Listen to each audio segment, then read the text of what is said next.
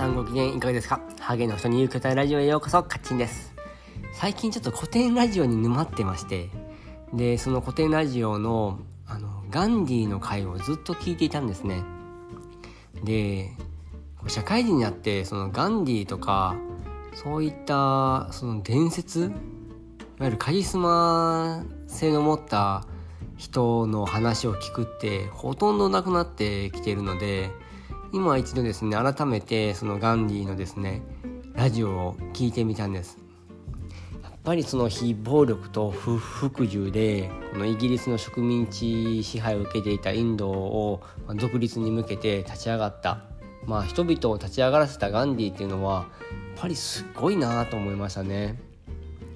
で実際にあのガンディは、まあ、サティアグラファーって言ってなんだろう自分がその非暴力と不服従を提唱する、まあ、運動ですね、まあ、それを呼びかけたんですけど人々はですねそこについていったわけなんですね。でついていった人たちは本当に幸せだったのかなと ラジオを聴きながら思っておりまして同じように暴力を受けて中には死んでいく人もいたっていうわけなんですよ。まあ、独立運動はそれで死傷者は出てしまうのかもしれないんですけれどもガンディの唱えるそのサティアグラファグラハにですね、まあ、同じその共鳴してで同じように行動する、まあ、ガンディ以外の人々の思いとか夢であったりそういったところがすっごく興味深かったんですよね。まあ、確かにカリスマ性になったガンディはすごいなと思うんですけどなんでついていったんだろうっていうところだと僕は思っておりまして 痛いし辛いしでその不服なので、まあ、例えば鉄道会社とかバス会社とかで働いてる人はもう会社も辞めてついていったりするわけなんですけど、まあ、自分犠牲をしていくわけなんですよね。僕だったら本当にそういったカリスマ性の人がいるからついていけるのかどうかって言われた時にすごく考えますよね。まあそういったところに出くわしたこともねあればあれなんですけどで、まあ、そういったところであの、まあ、不服従と、まあ、非暴力で、まあ、独立のきっかけを作ったわけなんですけどこの不服従と非暴力だけで本当にみんながついていったのかどうかっていうところを考えると、まあ、実際はそうじゃなかったんじゃないかなとちょっと思うんですよね。でそこにはやっぱり勇気とでそのヒンズー教のその宗教性っていうのが、ま、どこかにあってそのヒンズー教もそのアヒンサーっていう、まあ、人を殺してはいけませんよっていうところとですね、まあ、全部その考え方がまあ一致してで行動に行けたんじゃないかなというふうに僕は思っていますね。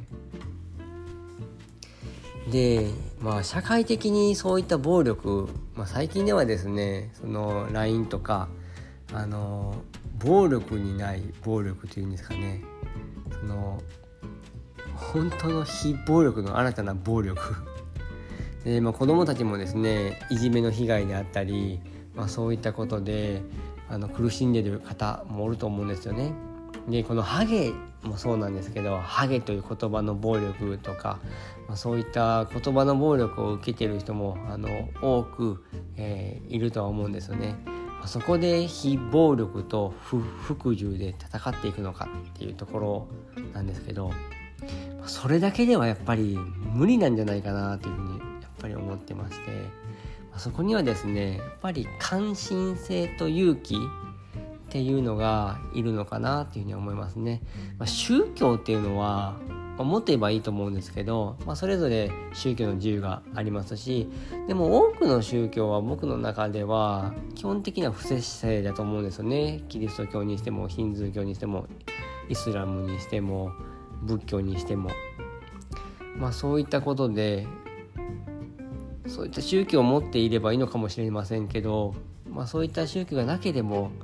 その勇気とで関心性を持てば、まあ、そういったいじめっていうのも収まっていくのじゃないのかなっていうふうに思うんですね。やっぱり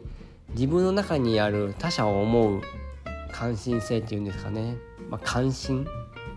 で最近ではですねやっぱり、まあ、僕もそれがちになるってはいるんですけど無関心な世の中が多くの犯罪を生み出してるんじゃないのかなというふうにも思っています。やっぱり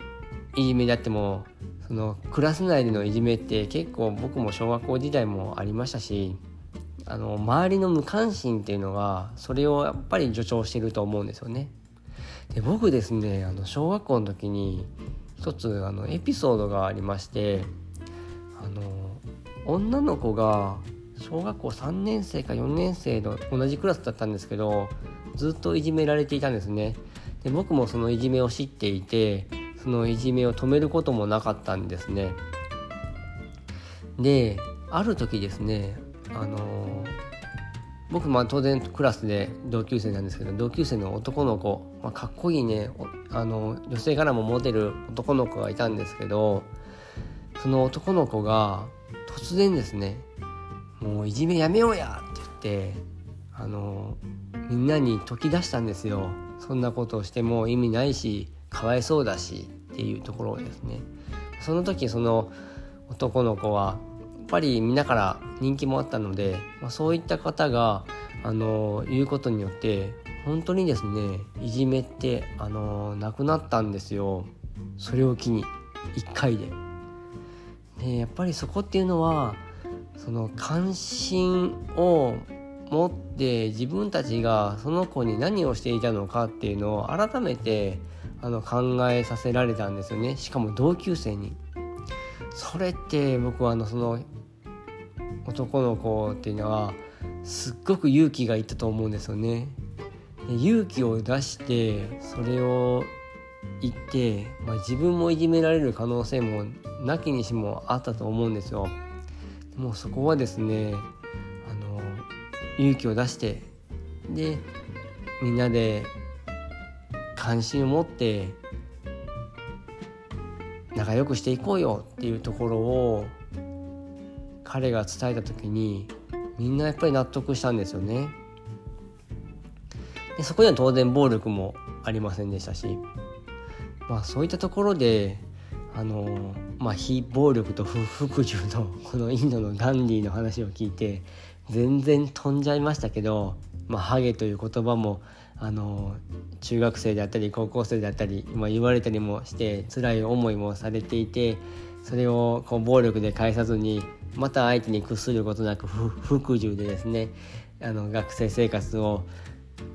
まあ、営んでるというか学生生活を送っている方もいると思うんですけどまあ、そうやって言う方、まあ、いじめる側の方にもですね、まあ、何かしら問題があるわけなんですけど、まあ、そこをあの打開していくっていうのはその周りで全員で関心を持ってそれに立ち向かっていくっていう風土がなければやっぱり難しいと思うんですよね。でガンディもやっぱりそうじゃなかったのかなと思いまして一人ではやっぱり無理なのでそういったその民衆のスクラムを組んでで立ち向かっていかなければこのイギリスからの植民地から逃れられないと。そこにはですねまあ非暴力と不服従という概念の中やっぱり勇気とでそういった関心を持たせる。まあ当時そのガンディは宗教性、まあ、不節制とかですね。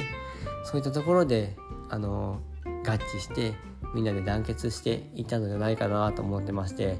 これ非常にそのラジオで聞いた話だったんですけどすっごく考えさせられた思いをしましたね。まあ、僕自身もこれから、まあ、どういった場面に出くわすか知らないんですけど、まあ、できる限り声を上げて、ま声を上げれるように勇気を持ってまた勇気を持つためにあの知力を持ったりそういう力量を持ったりしてまあ、生きていければなというふうには思いますけどなかなか難しいですよね。まあ、そういったところで今日はちょっと長くなりましたが、まあ、古典ラジオのガンディの話を聞きまして、まあ、僕が思うことを少しお話をさせていただきました、まあ、絶対にいじめはダメですね、えー、いじめを見て見ぬふりすることもダメなんだっていうところ。でを社会的に、えー、関心を持って考えを変えていかないとよくはならないというふうにちょっと思いましたね。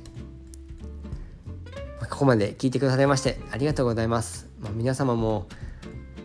この非暴力と不服従やいじめについて思うことたくさんあるかなというふうには思います。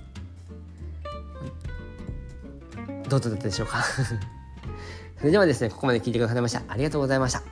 ハゲの勇気、ハゲの人に勇気を与えるラジオ、カッチンでした。ありがとうございました。